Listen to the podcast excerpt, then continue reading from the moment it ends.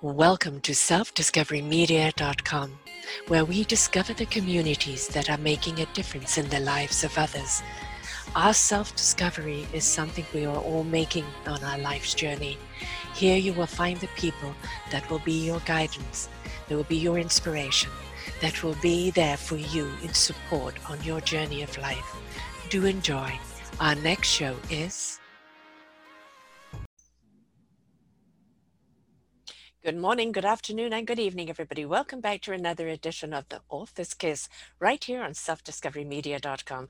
I'm your host, Sarah Troy, and my wonderful repeat guest is Bella Mahaya. Mahaya. Mahaya Carter.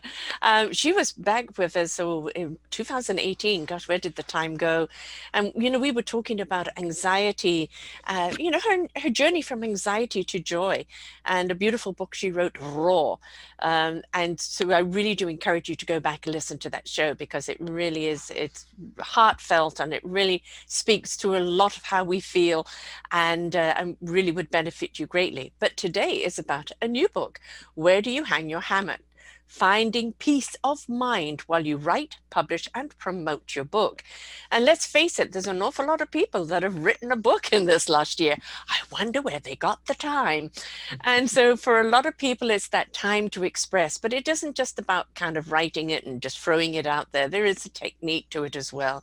So, she says the invaluable resources for writers where do you hang your hammock, debunks the myth that anxiety is the price of admission to a creative life. Inspiring and practical, this guidebook, divided into five, five parts dream, nourish, write, publish, and promote, shows writers how to use their present moment circumstances and stepping stones into a successful and meaningful writing life, navigated from the inside out.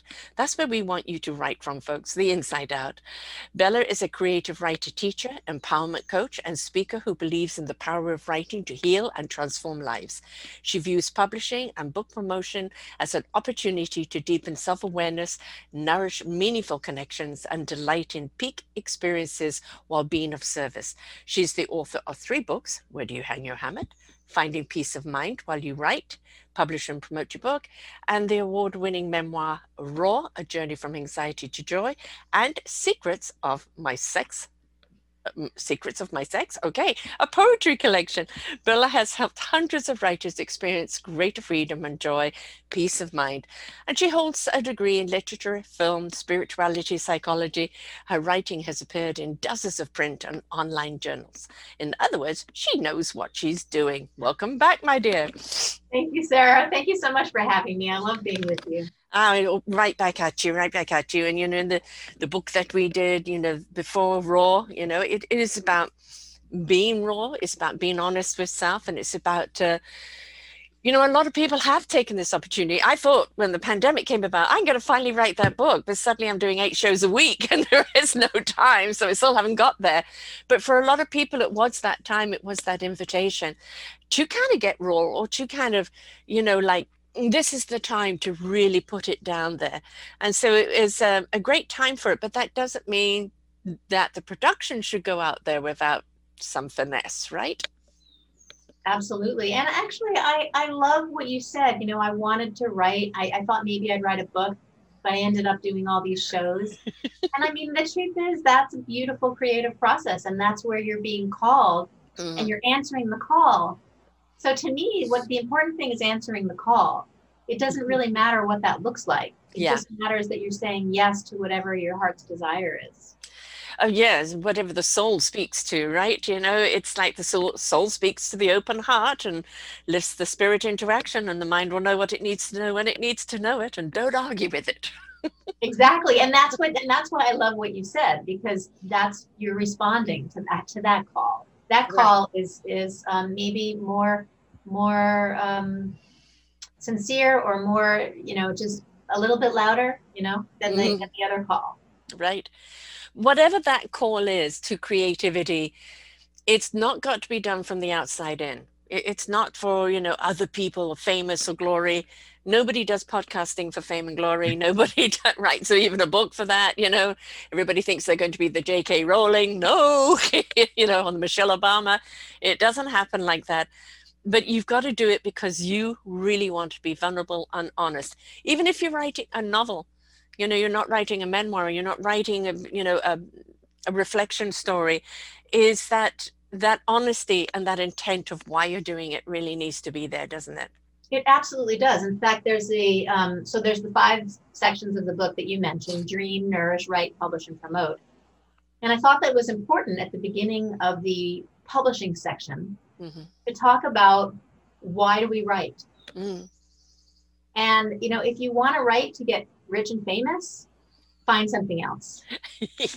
find another way because this isn't that way. I mean it does you know it there are people for whom that happens but mm-hmm. they are in the way way minority. Yes. So most of the reasons why or some of the reasons that i hear you know from my students and clients and also in my own life some of the reasons why we write is we like we love stories. Yeah. Or we're trying to make meaning out of our lives. Or we just have this urge to express ourselves. Mm-hmm. or we're curious about something and we want to understand it or and the list goes on and on i actually have a long list in the beginning of the publishing section about why we write mm. and so you might say well why do we need to talk about that in the publishing section and the answer is because if you're clear about what you why you're doing what you're doing, then you'll be able to navigate the best route to publication because today there are so many viable routes to publication.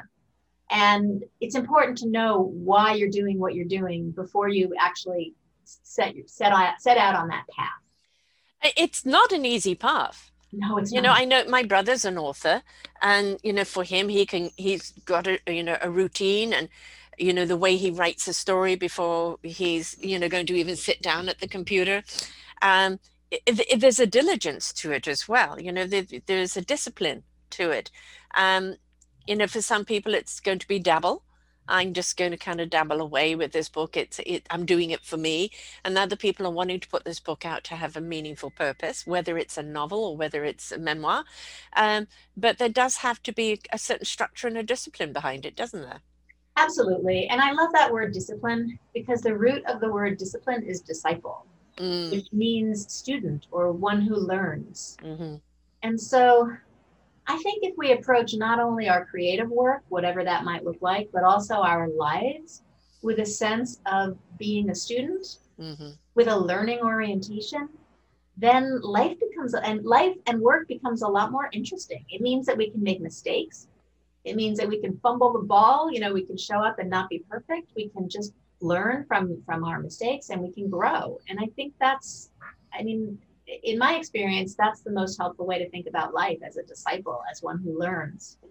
One million percent with you on that. If you stop losing your wonderment, your exploration, that sense of adventure, then you become very stagnant and life stops meaning anything to you. We are here to have that experience, to learn. And, you know, some lessons are going to be a little hard and other lessons are just going to be absolutely exquisite. But they're all part of making you who you are and stepping into your meaningful purpose. So don't stop wondering, right? Yeah. And not only do they, they I think you, you, you really nailed it when you said it makes us who we are. And I would also, I would also say that, that you know, when life is just swimming, humming along beautifully, you know, we're, we're kind of in our comfort zones. And, yeah. You know, that's not in my life. Those aren't the times when I necessarily learned the most.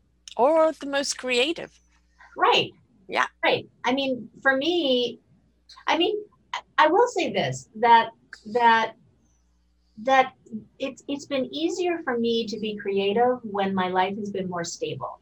Yes. We'll say that because creativity requires a certain presence of mind and heart and and you have to be able to show up when you're you know for me when i was in that place when i that i talked about in raw where i had an anxiety disorder and i mm-hmm. couldn't function and i could i was afraid to leave my house i couldn't write I, well i couldn't let me just back up and say i couldn't work on the memoir at that time right. i was writing in my journal to just stay sane to help me just sort of like stay sane but and much of what I wrote in my journal, I actually was able to just import later into my memoir. But so my i would just say that my most i don't believe that anxiety is the price of admission to a creative life which Right. Rollo May said way back in 1969 i don't believe that that is the truth. I believe that's a myth that is destructive and dangerous. Hmm and so i think that to create you know like all the geniuses over time like van gogh and, and other geniuses who created you know they created despite their mental illness not because of it. Right. I, well, I think actually where a great deal of the creativity came from because they saw things in a non-linear way. And, you know, I think the mental illness was the frustration with everybody else's straight line when they, you know, see many lines, right? Right, and but I don't think that the mental illness was um, was like a happy contributor Right. creativity. I think that the creativity was there and the genius was there, and that the the creation got done despite the mental illness. Right. And so, I guess what I'm trying to say is that is that for me, like having stability in my life has enabled me. You know, those have been the times when I've been the most creative. But when I've been, uh, when my life has been upended by struggle and challenge, which has happened, um, there've been, you know, maybe three or four times in my life where it was just completely, and my life was exploded, and it was hard to function, and it was, you know, grief and sadness and illness and you know all of these things you know, actually during those times in my life, yes, I would write in my journal and thank God for that because that's the place where I could just process what was going on. But in terms of being productive on like a particular project, no. And oftentimes I couldn't work during those times because my life was just required um, such a deep um, attention and care. You were going through the process. And, but I think, uh, you know, from my perspective, I see that people who have gone through that process of pain, anguish, you know, finding their strength, finding their courage, finding their abilities, that's when the creativity steps in that you are now calm enough to Yes. to write it but it, it is because of the struggle that you've gone, Yes. through Yes. that gives you the creative uh, content in, Yes. in your more peaceful times to now you know, put it down Yes, that's absolutely beautifully expressed. It, it's after you've gone through it, hmm you know, but you have to go through it. And when Yes. you're going through it, you, it's not necessarily, you, you can't really maybe talk, you know, write about it while you're going through it. But after you go through it, I mean, there's, I mean, those are the times when I've learned the most. I mean, Yeah. going through that anxiety disorder, I learned all about anxiety and what it is and how to manage. I learned that I was creating my own anxiety with my thinking, and I've learned how to not control my thinking, but I've learned how to respond differently to, to anxious Yes. thinking. So it's just been uh, it's been an, a phenomenal journey.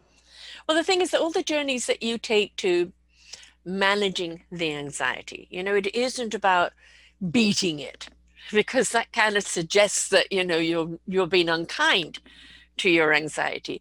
But when you learn to manage it and kind of friend it Yes, uh, and uh, nurture it you know then you know when it when it comes up you know what to do with it rather than it doing to you. Um, but i think you know we're, we're inclined as human beings to take an aggressive approach to everything and i think if we can take more of a loving approach yes. you know the healing would be so much deeper and and more lasting I love that. And you know, I've had these these insights come to me over the years, and one of the insights has been stop fighting. yes put the boxing gloves down because actually what you're doing is beating yourself up Yeah.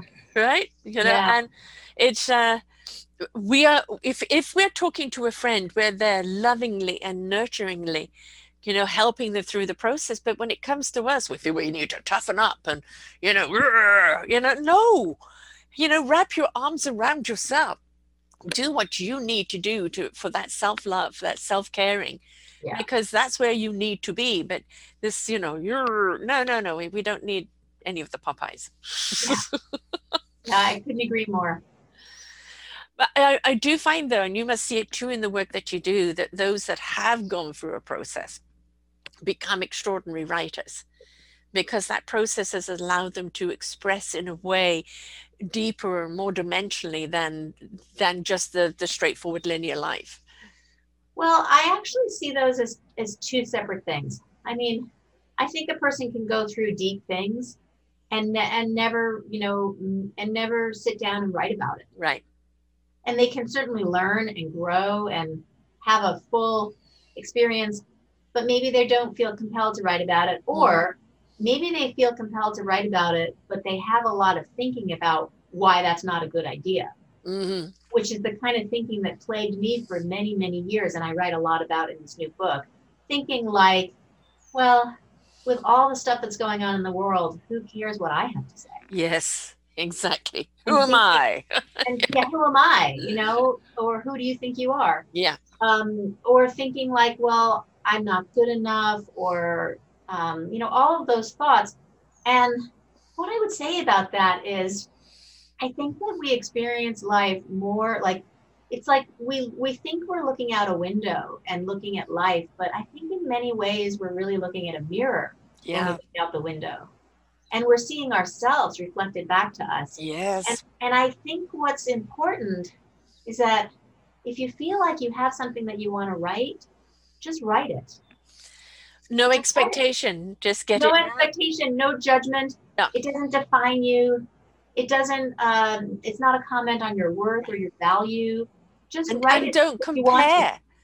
And don't. know, I mean, you know, I get asked all the time, you know, what's your favorite show? And I said, there's far too many, you know, and there's different stories that have hit me in different ways. And there's certain stories that stay with you.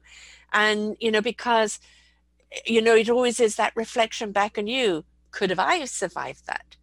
Could I have found my way back from that? And that strength and that courage is always an inspiration to you. And I think that's the thing. Don't compare because every story has a reason and every story is speaking to someone who's at that stage in life. And not only that, but you don't know what telling your story will do for you. Right. Yeah. It might it might free you from shame, from doubts, from fears, you know, it might liberate you. It probably will. This has been my experience. Mm-hmm. It will liberate you from from any from self-sabotaging thought thinking and behaviors. And it, it's a way of setting yourself free. And when one person sets themselves free yes. it's like then they become a different kind of a person. And then how they interact with their family changes. Excuse me.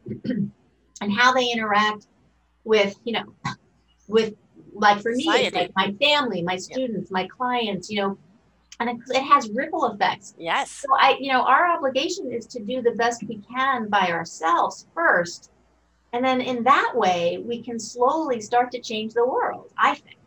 Well, I 100% agree. I mean, I had a veteran on who wrote a book about a particular battle, and it was a brutal battle, and you know, people were dropping left, right, and center, and, and they were pinned down, and he said, I wasn't glorifying the battle. I was talking about the pain and the anguish of not being able to be there or the, the, the struggle afterwards.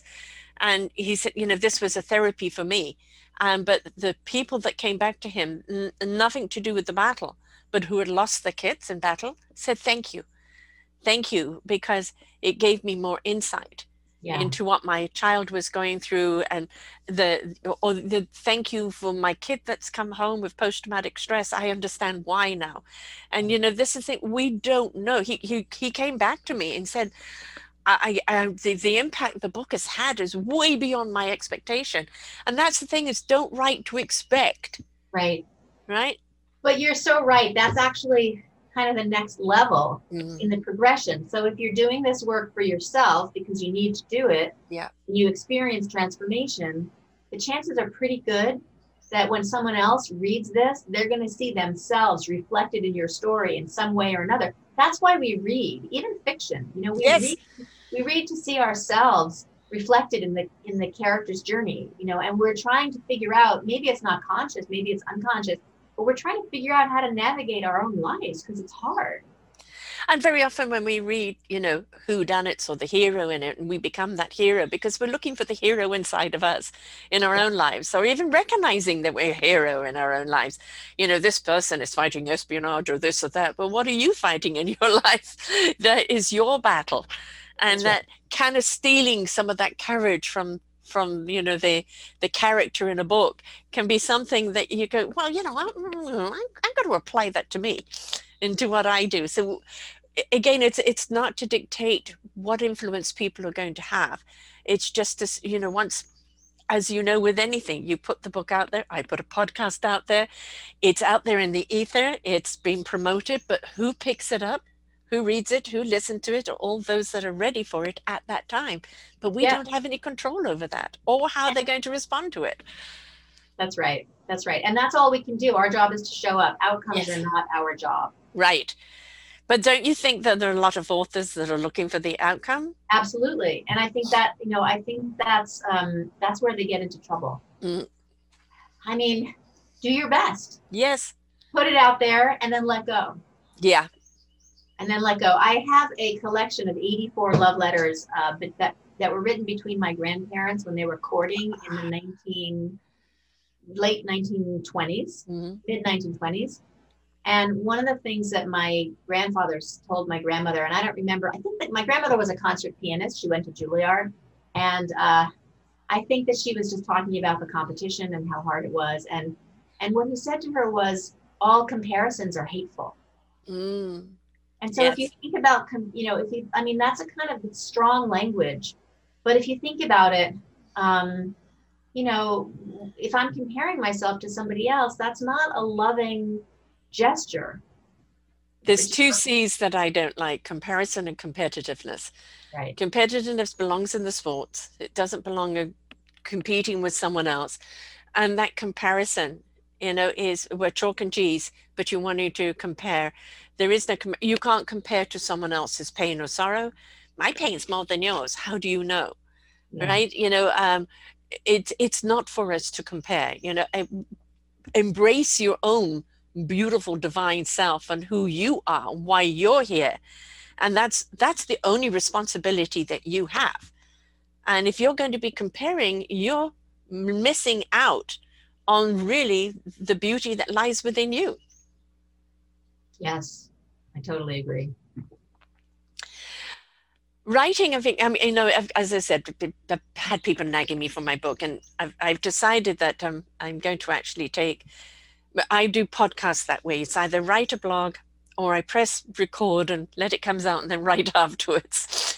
And and that's just the way it comes out of me. And and I'm going to actually take out of my 335 or 36 shows, I'm going to take out some of the poignant ones because they're my in the, the Sarah's view of life, you know, and how I respond to something. And I'm going to somebody's going to transcribe them for me and we're going to just put that in a book because it's like do I want to kind of write, you know, my, my beginning, my book, my life? And it's like, well, a, a lot of my perspective is already speaking to that.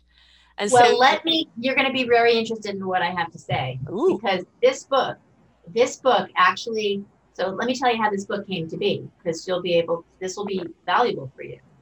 Uh, several years ago, my publisher said to me, you know, you might want to consider turning your blog into a book. Mm. And I was like, well, I don't, I really didn't know why that was a good idea. Like, why should I do that? And, and then after I finished my memoir, I thought, you know, I wonder if I could do that because the memoir took five years to write and it was gut wrenching. Yes. And maybe this would be like a kind of a non-serious, easy book project. Right. Maybe I could do this quickly. So let me check it out.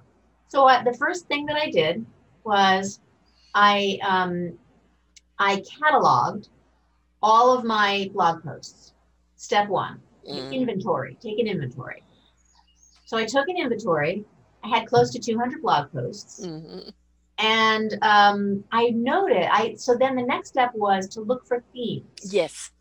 So what I noticed was that most of the posts fit into one of the five categories that that are the parts of my book, which is to dream, nourish, write, publish, or promote. So what I did was I, anything that didn't fit into one of those categories, I just ignored. And then I shuffled the I shuffled the different posts into the different parts that made sense to me. Then I strung them together. Then I realized, oh, stringing together blog posts doesn't make a book. Mm. So what's missing? What do I need? So what I needed was a unifying principle. Right. An, umbrella, an umbrella theme Yes. And I had this story about the hammock, which maybe I'll tell you about in a little while.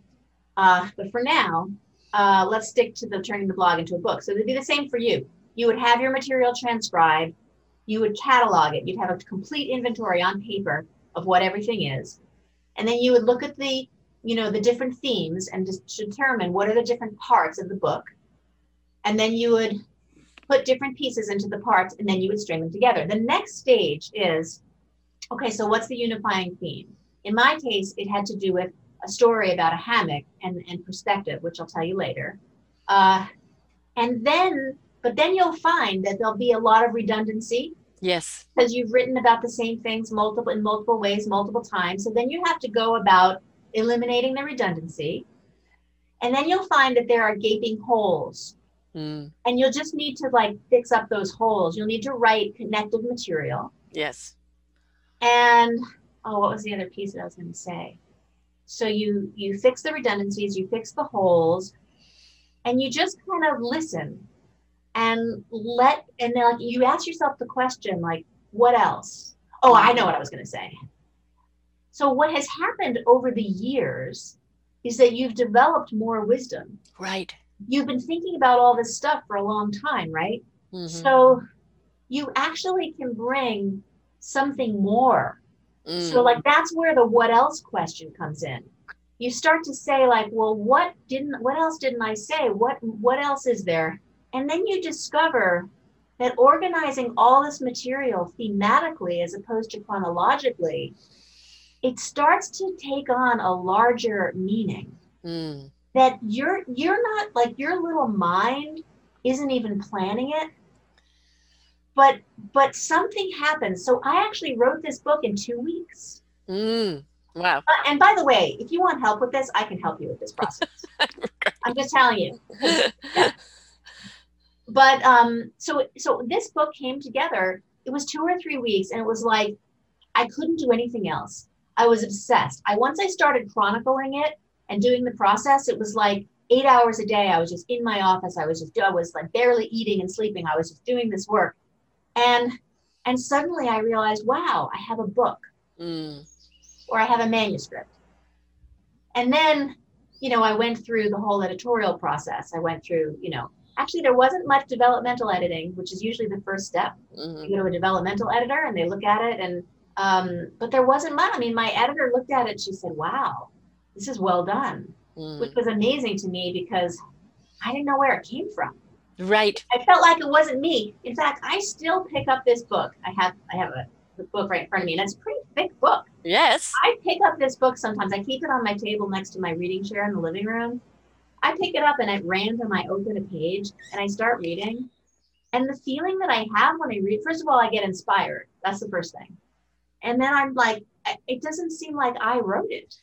Oh, you read something and go, who wrote this? And see at the bottom it was you. and you go, wow, that's knowingness, right? That's allowing. That's allowing. So I would say, like, you, your book is probably, it's at least 50%. I mean, it's at least 50% written. If you just, if you, if you just transcribe your, you know, you can, and you could pick and choose because you've been doing this for a long time, right? You, know you may have too much material, but if you, use, yes. if, you know, the first thing is to just like kind of listen to it all with an open mind and just take mm. some notes and start to look for the important thing is the thematic content. Start to think about the themes, you know, start to like, you know, and and then once you have themes, you know, then you can sort of like create titles. Yes. And then you have chapters, you know, like each of my blog posts, they became, you know, the what's great about this book is you can pick it up and you can read any chapter, they're completely self, you know, contained because they were many of them, not all of them, because I had to write a lot of material to connect, you know, I had to connect all this stuff. So there's a lot of new material as well. But but you can pick it up and you can just read a chapter. Like if you're not if you're let's say you're let's say you're not even a writer Mhm. and you're interested in a, some you know starting some creative pursuit you can pick this up and go to the dream section or if you're just a person who's having a hard time in your life you can go to the nourish section or if Mm. you're a writer who's having a book coming out this month and you want to know about promotion you can turn to the promotion section. So it's really uh, it's deep and it's there's a lot there's a lot here. And at the end of each at the end of each chapter i have um, oh this is kind of cool. I love the design work. Each of the each of these sections has a different kind of a hammock. Uh, nice. Uh, but there's also at the end of each chapter there's a journal writing prompt and the journal writing prompt you know kind of um, invites you to explore how what was discussed in the chapter um, how to put that into action in your own writing and in your Right. own life. I always find, um, you know, because people send me their books, which I love. Um, but one of the things I love to do is what do I need to know today? Pick out a book randomly, open up a page, and there is always something there at that time that I needed to know, that I didn't know I needed to know. That's It's so poignant, right? And I think, you know, those kind of books. I mean, if you're reading a thriller or a novel or a memoir or things, you know, the the going from chapter to chapter, you know, is building up the story. But for the kind of book that you've written there, it, it could be, I don't know what I need to know. What do I need to know? And just open it up. And you Do know, you have that, a copy of my book? Because I want you to have a copy of my book. If you don't have one, I'm going to send one. I don't there's have a copy. okay, I'm going to send you one. There's also uh, send me your address so I can send you one. I will do so. Thank you. And uh, there's also a chapter in my book called "Turning Your Blog into a Book," and it's totally uh, translatable for for podcasts. Right. And and you know, it's it's I'm a short, you know, I'm an article writer. You know, Yeah. my my brother's the novelist, I'm the article writer. For me it just pours out. Whether I'm writing it or whether I'm I'm verbalizing and then writing it, it's just, you know, just press play or just literally fingers on the keyboard, one word and there it goes. You know, that's who I am. Um and it's like, well, you've got to write this book and you've got to write the chapters like this. And it's like, I, you know, the I, bleh, you know, it's not me, you know, and where this it would be me, because you, Fabulous. yeah, you're getting you're getting my whole perspective, but you, you know, you're getting it, um, you know, from from that really organic thing. I mean, some people are very very good at kind of laying down the complete structure and this and that, and some people are just, you know, like the organic, let it be writers, and that's And and there's no right way. no, There's no right way. everything way. has an audience, right? Yeah. Exactly. And Yeah. I would say, you know, I personally would love to read your book because I have had conversations with you. I have this is my second conversation with you, and I know your wisdom. And I personally, selfishly want to read your book because I actually like books that have bite-sized, you know, short Mm. chapters, like Mm. articles, like that just, you know, I can open it up and I can just get a hit of your wisdom. I love that. I think it's I, I encourage you to to follow through on that because I think there are so many people who will benefit and and you know all of your listeners benefit from your wisdom all the time, right? So and, and the people I interview. So that And- is that's the reason why I do what I do, and that's the reason why a writer really writes. You know, Yeah. it's it's you know putting the baby out there and hoping it has an impact on someone. And again, we never know what that impact's going to be. And you know, for me, it's um, you you get how many people are following you, how many people are listening, and I say all those that are ready to hear. All right, and it could be one thing That's in the entire conversation that's a shift of perspective or a little light bulb moment. And you know, we don't know what you're going to get out of the content. It's just up to us to lay it out there for you, and it will be what it what it needs to be for you. absolutely, I want to share with you a quote that an author friend of mine um, shared with me after my book launch. She actually shared part of it during my book launch, and it's that famous Emerson quote that says, "To laugh often and love much." To win the respect of persons and the affection of children, to know that even one life has breathed easier because you have lived. This is to have succeeded. Yes, yes. You know that old song, "Will you still love me? Will you still want me when I'm 64?" You know, if we, um, I remember, I don't even know what age I was, but you know, what do you want people to know of you when you're dying? And I said, I just want to know I've made an impact. You know, just that's that I've served, I've Right. served, Right. right? Right. You know, and that I've made a difference somewhere in someone's life. Right. I, you know, I don't want to be the waste of space. So, Right. and you know, again, it's not for us to define what that difference is. It's just for us to put our best foot forward. Yep. And and just simply be. And uh, if you're looking for the accolades, you know, you're doing it for the wrong reason, right? but when you do get that feedback from someone let's say, oh this chapter or that uh, talk or this that made a difference. It's a hallelujah moment. It is. it really is right? So it's sweet. It's so yeah. sweet. Yeah. It just means you're on the right track. You're doing the right thing. Right. It's yeah exactly. It means you're it, it, it's like you know good for you. It's a little pat on the back. It's yeah. like, yeah. Stay the Yeah. course. You're in the right Yeah. direction right? Yeah. I think you know i mean brilliant idea of putting all your blogs together absolutely and and actually that is something i did start putting c- compilating together some years ago and then literally i am just so busy with this i'm going to have to physically cut back time here in order to do it. Plus well that's the thing. Yeah you i have a to new actually grandson which i'm trying to balance.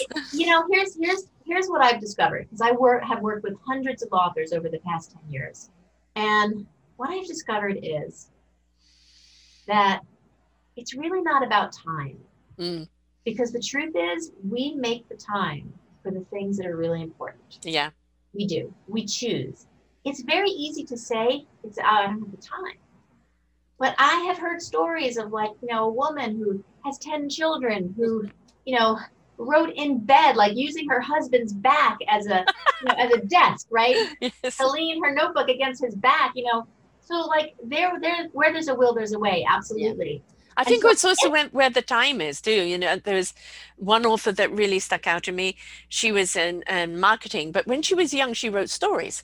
She loved writing little stories, and then she, you know, went to university, went to marketing, was doing very, very well. She stuck in a traffic accident, a traffic jam one day, and the story started coming out of her. And she didn't have enough paper. She's writing on her arm. She's writing on any surface she can, and now she is you know, a world renowned children's author because that's what she was always meant to be. So you do get that tap on the shoulder of like, no more excuses, it's time, right? And pay attention to that. Yes, and I want to come back to this because um, so many people, this is such an important thing. So many people say, I don't have time, and yet they have the desire. Yeah.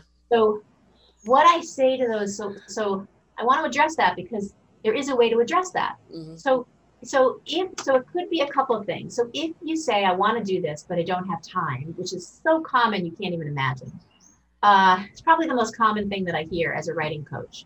Mm. So um, it may be that it's not important enough to you, in which case, fine, no problem. However, in a lot of the cases of the people that I work with, they come to me, they say, like, I just haven't been able to make the time, but I really want it.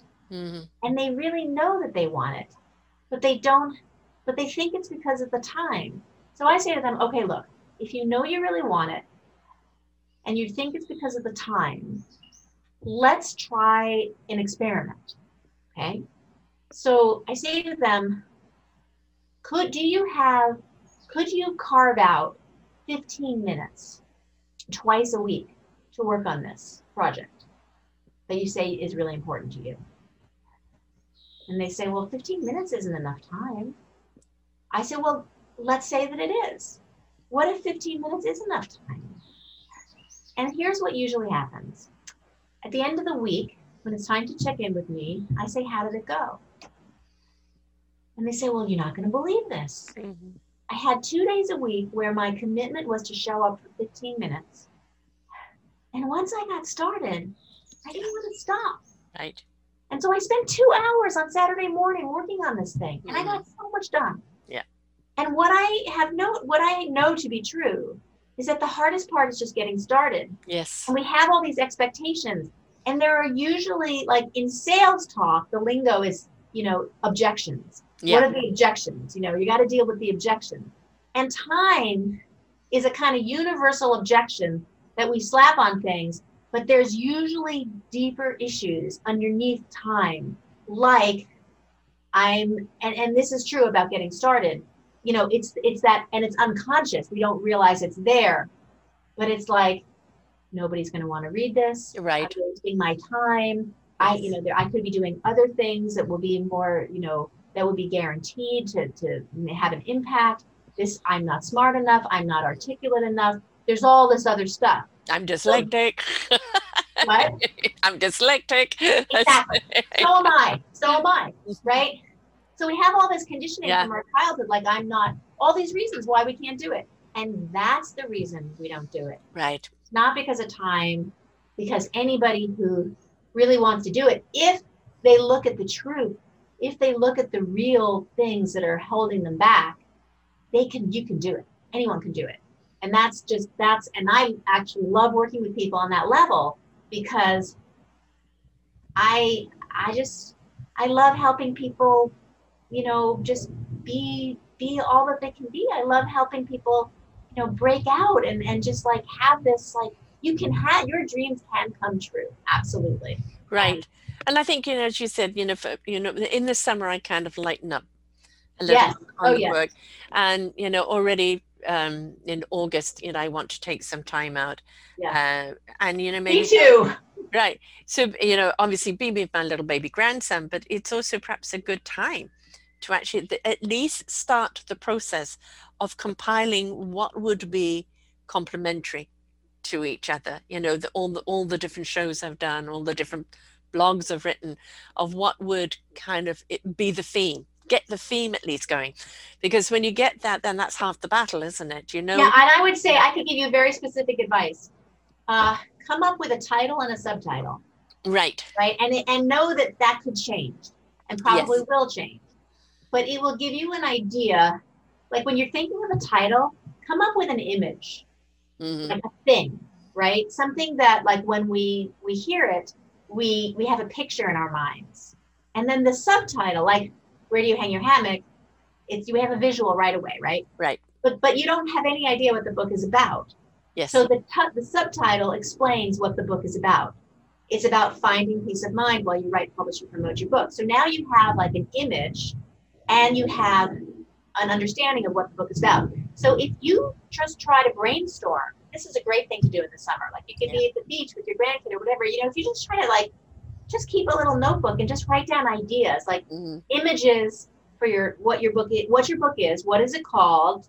This is like the perfect way to talk about my book because this is what my book is all about. It's about coaching people to do exactly what you say you might be interested in doing. So this is great because I'm sure there are going to be people listening to this podcast who want to write a book, who are in exactly the same position that you're in, smart people, talented people, people with something to say, but maybe, you know, they're not quite sure how to start. And Right. so, you know, start with a title, come up with a title. It could be anything. I have a friend and colleague. Uh, her name is Robin Finn, and she's a wonderful writing teacher and coach. And she said to me, um, she had been a student of mine for many years. And I said, I don't know what to call my book. She said, go to your website and look. Yeah. And like, see what words you use. You know, and I and I noticed it in my bio. I talked like at the very end. I talked about like my hammock was the best Mother's Day gift I had ever received, and I talked about the hammock. And my editor said to me, so I was going to call it the hammock, right? My editor just said, well, you know, like that's not really engaging. Like maybe it could be a question, you know, to make. So it's a process, right? But if you if you start to think about like what what's an image that might come into your mind that that that lands well with you, that just in your body, not in your mind, but in your body, sort of viscerally feels like something you'd like people to feel when they think of picking up your book. And- th- that part I've already actually done. I mean, my, my shows are called Sarah's View of Life, and I think I would just continue with that. It's Sarah's View of Life, you know. Uh, and my daughter's an artist. Uh, yeah, but I would say this. I would say that that um, it could be more specific. mhm, It could actually, like Sarah's view of life, like like that doesn't give me an image. That doesn't tell me anything. right, so the byline. specific. So so like you know, I would push you and I would say, come up with an image for the Mhm. title, and then you know, and then like, what is Sarah's view of life? Like, let's get like, give me something that that is specific and tangible that that I can hold on to and say, wow, I need that because I don't know. You know, Right. I Yeah, well, know. Igniting the heart and souls that drive us, you know. So, yeah. I mean, it'll That's- have to be around that because that's everything I am and do, right? So, yeah, That's I- more. That's juicier. yeah, and and like you know, I have an image for the for thing is it's it's literally an eye that has layers and layers and layers and layers of view, You're right? It does, and Yeah. people will get to that. Yeah. People will get to that because that's what your chapters will be. hmm Your chapters will be all the layers of Yes. your thinking and Yes. of your viewing. Yeah. And um, but you need to hook people with your title and subtitle and try to be as specific as possible. Yeah.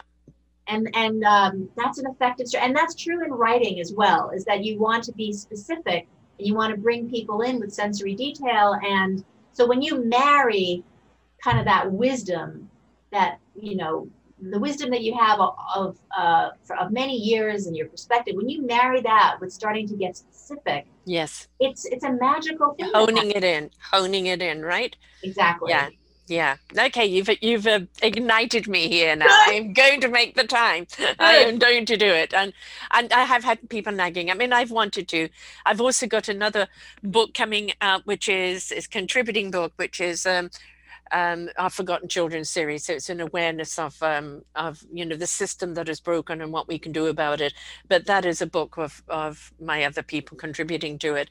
So I do want to get into the flow of the books. Um, I call them podcast books because we'll be doing podcasts along with the books. But it is um, yeah, as a True Colors coach, we all receive information in a different way.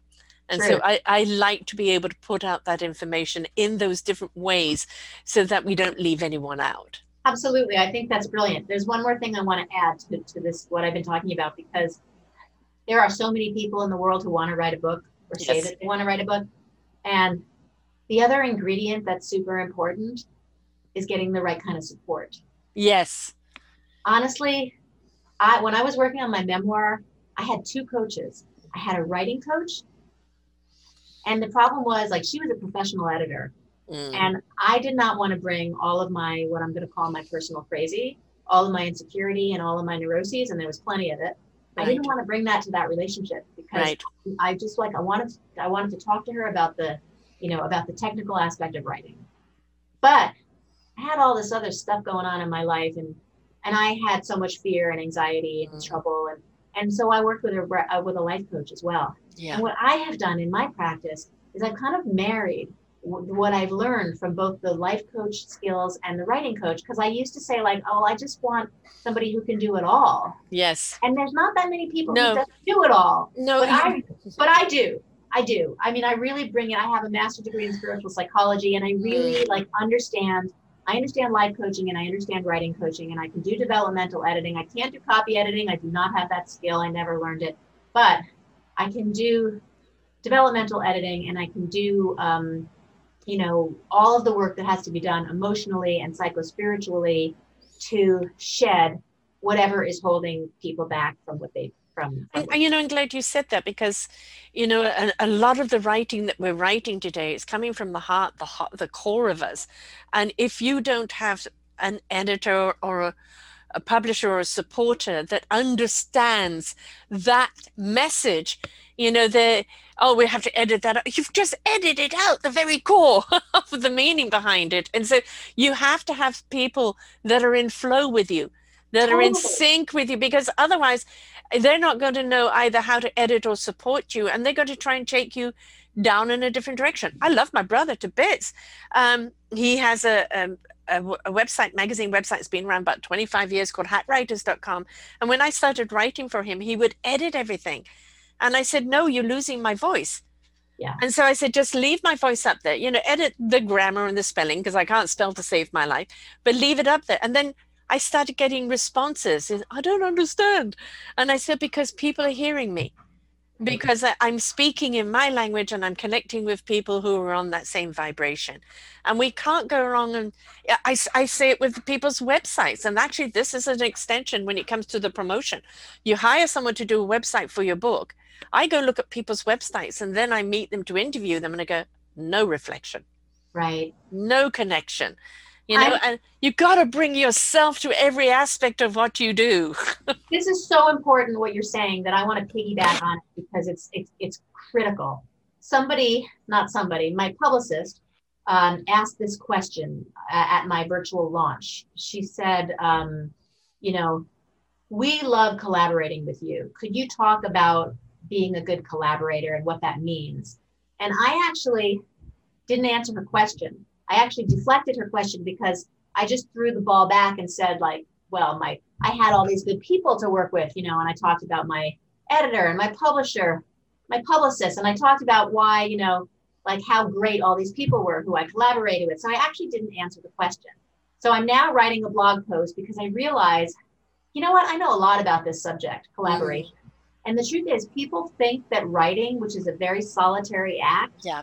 Uh, they think that people that you know you don't really have to collaborate. Right. But I want to tell you that I have collaborate. I collaborate with um, editors of all kinds, developmental editors who help me get my the big picture right, uh, copy editors who, who tell me how to spell and where to do the punctuation because like I don't spell well either, and I'm constantly, you know, I think I was dyslexic. I don't think it was ever, uh, it was never diagnosed in, in our generation. Right.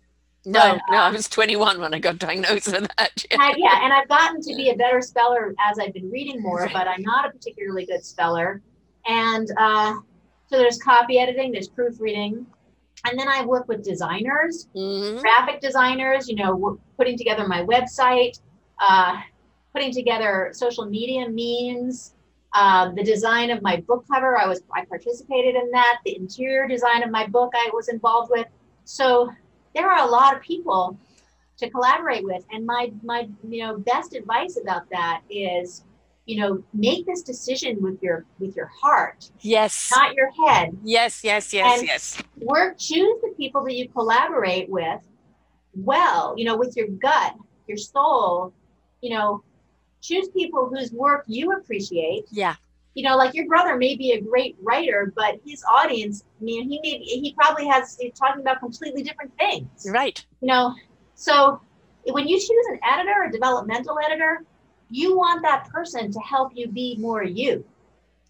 And there has to be the synergy. Otherwise, there, there can't synergy. be the representation. Right. And you have to trust the people that you yeah. hire.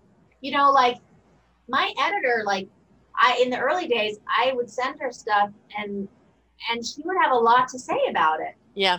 And it was hard for me to hear. But what I suggest that you do when you have a session with your editor, you work with an editor, like I my strategy is first of all the most important thing that I do as a teacher and as an editor as a co- as a coach is first thing first things first. This person needs to feel seen, appreciated, and celebrated. Yes. This person needs to feel celebrated. Your background has changed. I know. It's it's where I want to be on the beach writing my book. Perfect. I love it. I love it. So um so I would say, and I hope we're not going to be distracted because the gardener just showed up and they're making noise, and I'm not wearing my my uh, AirPods. But anyway, we'll carry on. Um, so so people need to feel seen, appreciated, and celebrated. That is the first thing. Yes. And then it's the editor's job to understand what is this person trying to say, mm-hmm. and maybe it's not clear yet. It's often not clear the first time around and a lot of writers think because they didn't get it right the first time around, oh, I'm not a good writer. No, it's a craft. You have to learn, you know, hang in there, be patient, work with an editor, let, you know, let, listen to what's being said and see if you can like understand it and don't take it personally. It's not personal. Yeah, it's a critique, it's not a criticism. Absolutely. Absolutely. Know the difference. Exactly. So then, you know, and then also like get support, get whatever support you need. It's it's very very difficult to write a book without support. It just is. And yeah. uh, some I, but that goes with anything that you're doing. You know, right. um, I'm you know a solopreneur here. I, I wear all the hats. Initially, I had somebody who started me off and put me on the right foot, and then it was, you know, it was, it was rather like Braille, you know, just trying to navigate through everything blind, deaf, and dumb. But I, I trusted the heart and the soul, and and as you learn you finesse right? right, it's the willing to do not expect everything to come out of the box perfect you know we right. see this on the movies you know writing the script and suddenly it's a bestseller. No it doesn't work that way. You like everything in life there is a process and you've got to be willing to go through the process.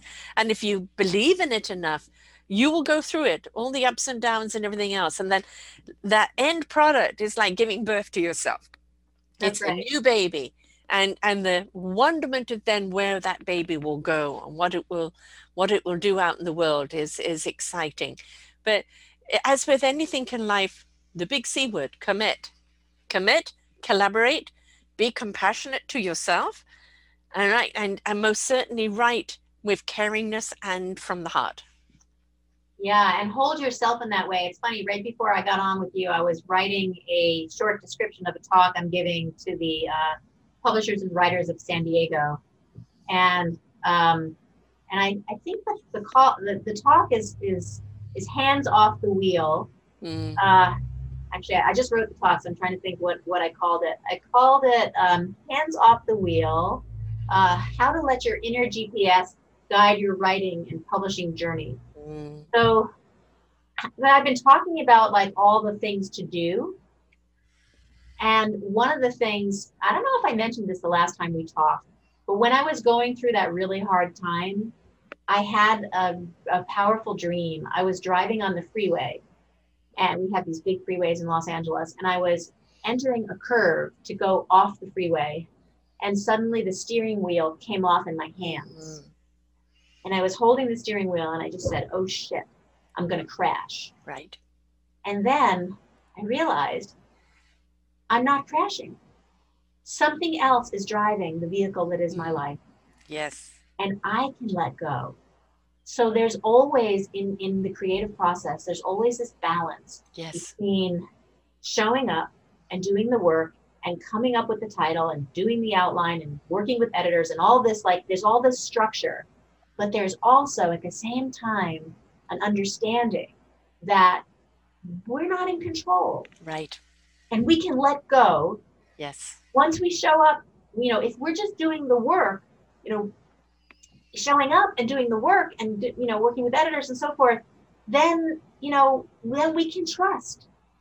We can trust that it's okay. It's all okay. We're being guided. We're being guided right. Yeah, it's it's you know I always call it the knowingness. You know the channeling. The you have to have an open heart and that wisdom will will come through that open heart in truth and in knowledge.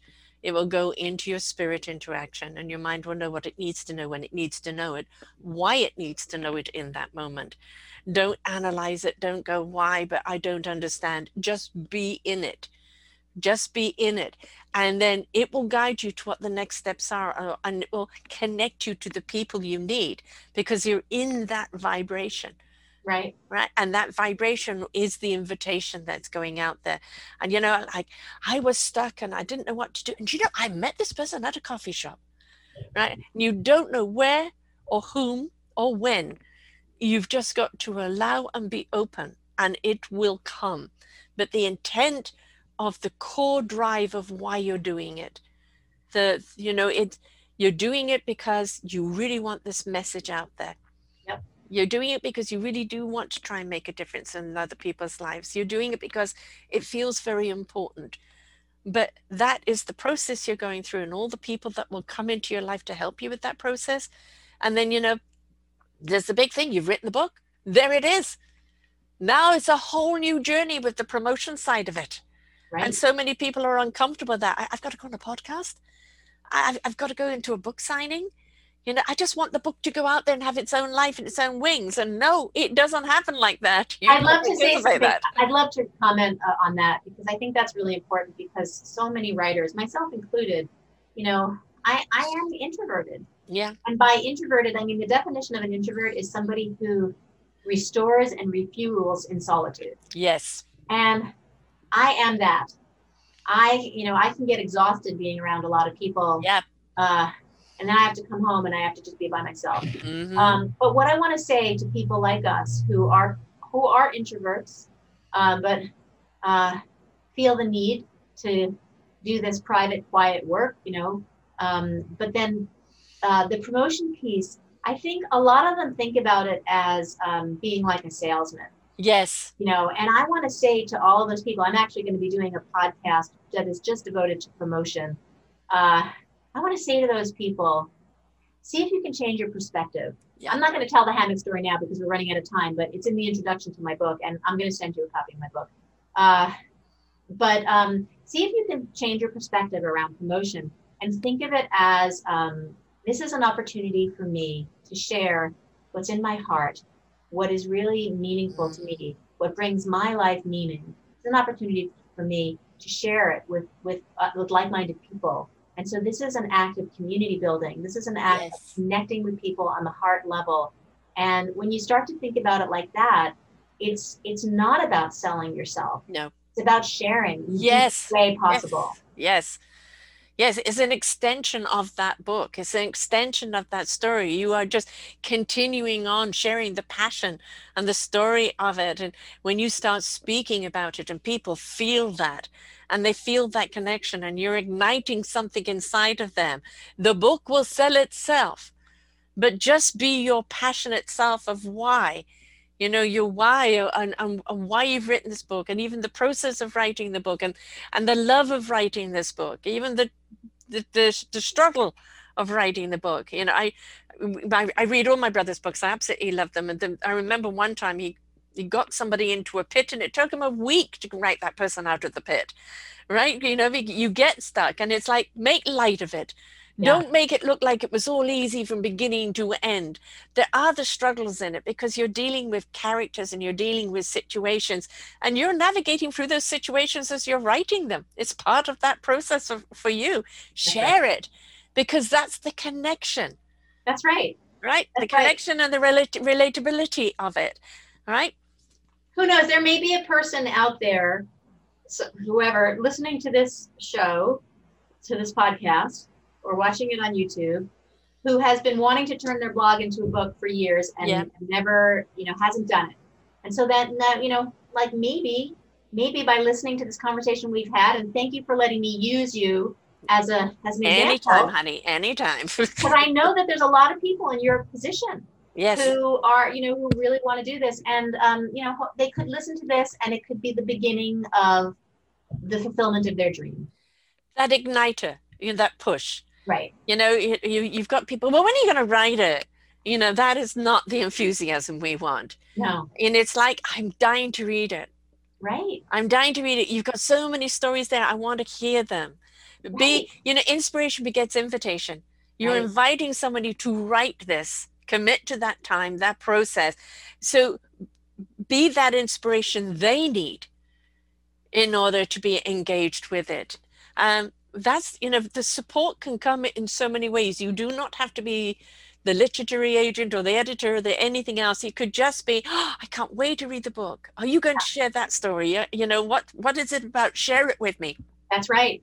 You know my brother will send me pages of books that he's writing and i'll come back with something on it and then it's oh yeah okay yeah yeah that I'll I'll change that or you know I'm really loving the character and it helps him go somewhere else and that integrativeness you know is the is the creativity is like you want to support someone doing it be there for them you know actually level. your brother is a great resource and you know yeah. he he might just need a little bit of guidance like you could say to him I mean, I don't know. I don't know your brother. I don't know your relationship. I don't know any of that. He was on last week with his new book. all right. Well, I'll I'll check that out. But I was going to say to you is, uh, if it makes sense to you, you could say to him, you know, at some point, like, um, if you wanted to share something with him, you could say to him, uh, what's his name? Sam. You could say, Sam, you know, I, I'm feeling very vulnerable at the moment you know like you're this big successful author and i'm just you know you know i'm just trying to make my way here. You know it, before you tell me anything that you know before you give me any kind of critique could you tell me five things that you really like about what i'm doing? Right. And if he can't if he can't tell you five things he loves about what you're doing he's not the right reader for you. Right. Yeah and you know that is okay if he's not. You know totally. Right totally. and that's the thing is just you know um I think actually, in very often, the good advice is don't get family members involved when I you're writing. Right? I think that's really yeah. smart. I even signed some of your friends. You need to find people that are in your energy. Right. Absolutely. Because they get your energy and they're going to really help you with your flow. Um, very often, you know, family members they they see you one way, they don't see the other, and what what do you think you're doing? Right. Right. Or I don't get it. Right. Uh, I mean, my family I mean, my brother's been on many times, so he gets it now. But um, you know, my my sister, oh well, I I I know you're doing so, but I have no idea what it is you do. If your and sister she never will. She never will. She doesn't understand you. No. She won't understand your writing. Exactly. She's not your audience. And that's the thing, you, you know, just you really would love, you know, your family to read it and understand and the achievement of it and everything else.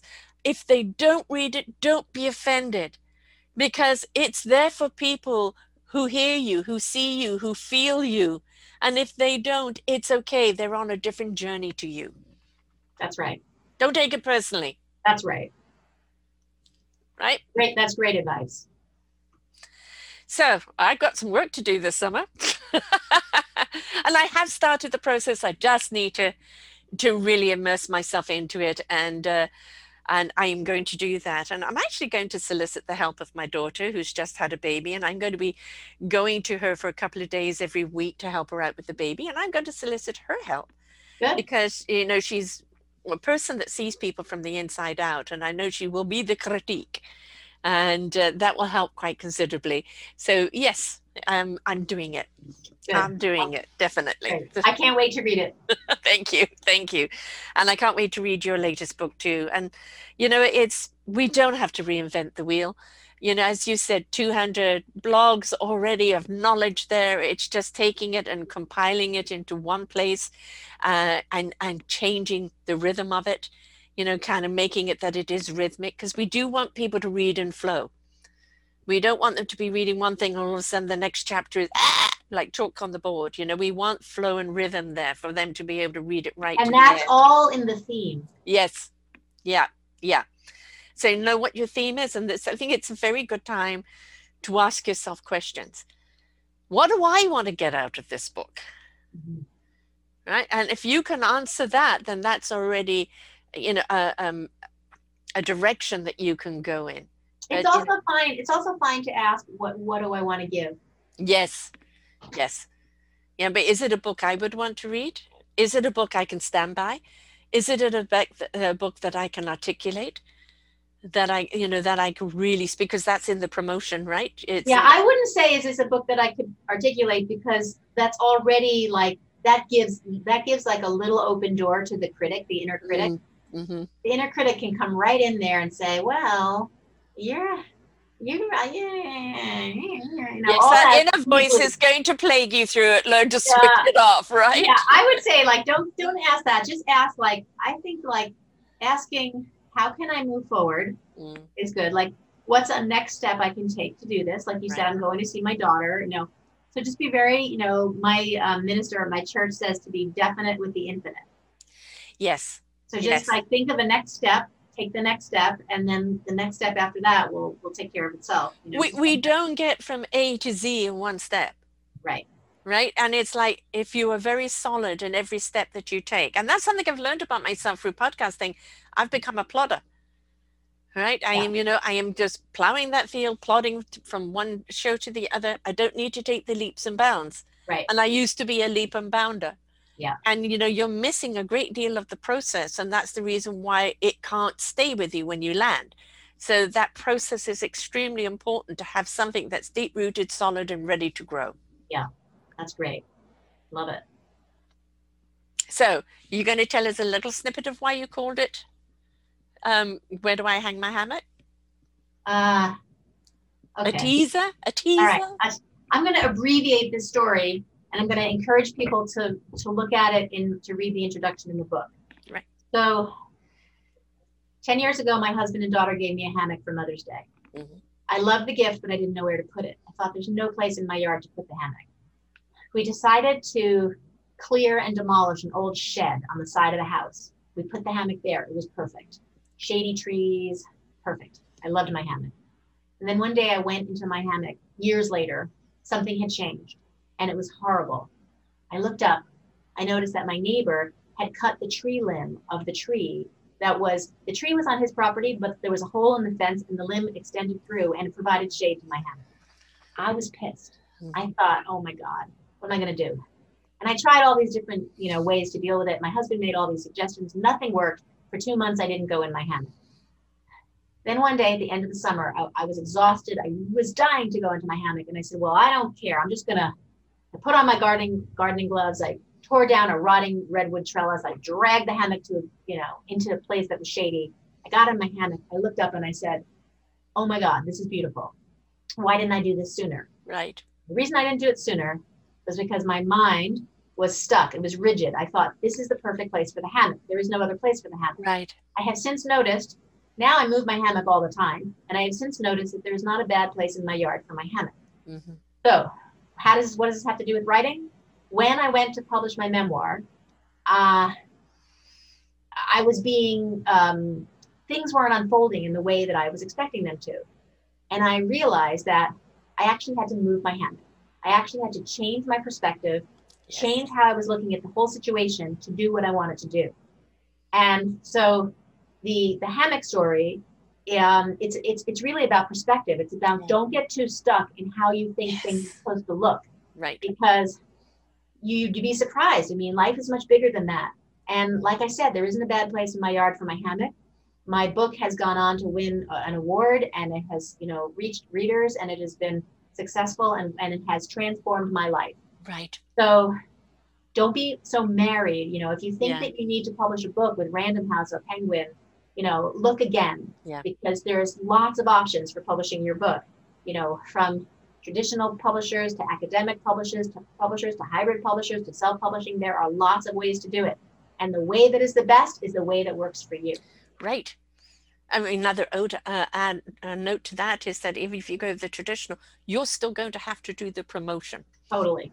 So whether it's self-publishing or small publishers or big publishers, it's still you that's got to get is- out there. and it's all in this book. I mean, the, the chat, the, the section on publishing just digs into all of that and what you know what that all looks like. And uh, I learned my lesson, and I blamed my situation on my neighbor. Right. It was easier to blame him. Well, he did that. He didn't even ask me, and blah blah blah blah blah, pointing my fingers. Three pointing back at you, one pointing that way. And then I realized, you know, like what's wrong with this picture? What's wrong with this picture is that my mind is like stuck. You know, when my husband said, "Well, we could plant a tree, or you know, we could plant something," you know, and I'm like, "Are you kidding me? You know, it'll take too long to grow." Oh, well, we could get a shade structure. I'm like, I don't want to look at plastic. I want to look at the sky. I had all these reasons why there was no other way to do this. And like I said, I moved my hand. And now I have it in a place where if it's sunny and warm and too hot, I move it in the shade. If Mm. it's too cool and I want the sun, I move it in. You move it in the sun. So now it's like Flexibility. Flexibility. that's Right. what the book is about, and it Yeah. just, I mean, it, it's um, it starts there, and it goes into many, many places that support not only writers but anybody you know interested in doing creative work will resonate. That this will resonate. Yeah, it doesn't. You don't have to be the writer. It, it's you could be the artist. You could simply be the blogger. Even it, it even can apply to the podcasting. Absolutely. You know, it's whatever you're putting yourself out there. Understand there is a process, That's and right. you've got to ask yourself, why do I want to do this? Why do I want to do this? What is the core message? And when you know that core, it's going to be your driving force, yeah. your generator. yeah i mean sometimes we don't really know why which is where writing in your in a journal comes in and you know sometimes we have to kind of dig around a little bit to understand the why i mean sometimes i think it's enough if we just know that the call is there and we just Yeah. agree to answer it i think that's i think that's enough i mean why questions can sometimes get us into trouble because why questions um, sort of bring out the mental function our mental function Right. so it invites the mind to get involved. And the mind is tricky. I mean, the mind is a great, uh, it's a great uh, servant, but it's not a good master. You know, it's a good tool, True. but we take the mind very seriously in our culture. And um, a you little know, too seriously not enough of the heart soul and spirit yeah. Yeah i always look at the why as is you, what you're compelled to do. Not the how you do it. Yeah, or the what, who you're doing it for but what you're compelled to do. Why do you do that? I just have to. I just have to right. I, Yeah. I just have to is a good enough reason. yeah Doesn't get much better than that. no yeah uh, who is it going to affect i don't know right you know uh, what's the reason behind this i just have to you know and that that's what i talk about the core you know the core is just just do it nike's brilliant thing of just do it That's a brilliant Yeah. ad campaign. it is and and the thing is is when you just do it you know it's like I, when i interview authors of, st- of storytelling you know writing a novel they'll start off with a particular character but the character takes on a life of its own and it starts taking the author down a different adventure And that's what, actually what's going to happen with your project. Once you get started working on it, mm-hmm. it's going to start to tell you yes. what to do. Yes. I discovered when I was working on this project, no sooner would a question come in my mind like, oh, that doesn't work. Like no sooner would that happen when like right behind it was the solution. Oh, yes. I have to do this. Yes. So allow. Yeah. Tune in. Yeah. Feel it. Yeah. You know, and I will say feel it to think it. Don't think it to feel it. right? When it's coming from the feeling, then the thoughts, the right thoughts will be there. Yeah. Right? Yeah. Well, good luck with you, Sarah. I'm oh. excited. I can't wait to read your book. It's been so nice to be with you today, and thank you so much for having me. Oh, my pleasure. How do people get the book? How do they find you? They can find me at my website, www.bellamahayacarter.com. Will you spell that, please, love, for people who are listening? Yes, it's B E L L A M A H A Y A C A R T E R, bellamahayacarter.com. That's my website. And you can buy the book wherever books are sold. You can go into your local bookstore. If they don't have it, you can ask for it. They can order it for you. You can go to support any any of the indie sites, um, IndieBound. You can go to Amazon. However you like to buy your books, it's available. Yep, we've got Amazon here, IndieBound, uh, Bookshop. Bookshop is great. And, Bookshop, uh, and yeah. Bookshop supports indie authors. So right. Uh, Yes, great and IndieBound. I'm seeing that a lot coming up with my office later, which I didn't know about yeah. before. And then, of course, yeah. got the Barnes and Nobles. So, and I do encourage people to go back and listen to our other show that we did, Raw, My Journey from Anxiety to Joy, and also to get that book, um, because everything you're doing here is, you know, you, what you're doing now is an extension of who you are. And we learn the best teachers are those that have gone through the process before us. You know, there are inspirers, there are inviters, there are our tutors, you know, and the the guiders and the the supporters. And you know, we're all on this journey. It's it's up to us with one foot in front of the other. But there's having good people around you is going to get you where you need to go. And then now you turn around to be the support for someone else. Yeah. Thank you so much, Sarah. I've loved being here with you. Loved having you back here again, love. I truly did. So, folks, you want to be an author, you want to do anything creative, you want to just read the book just to be inspired, reach out to it. Where do I hang my hammock? And just go through the journey. You never know what it's going to ignite inside of you. So until next time, bye for now. We hope that you enjoyed the show. You will hear many, many shows here on selfdiscoverymedia.com. We have new shows for you out every week just find them on our podcast or, or What's New. If you feel that you have something to share that makes a difference in the lives of others, or you too feel that you could be a host, please contact me at info at selfdiscoverymedia.com and we will be glad to speak with you. Have a wonderful day.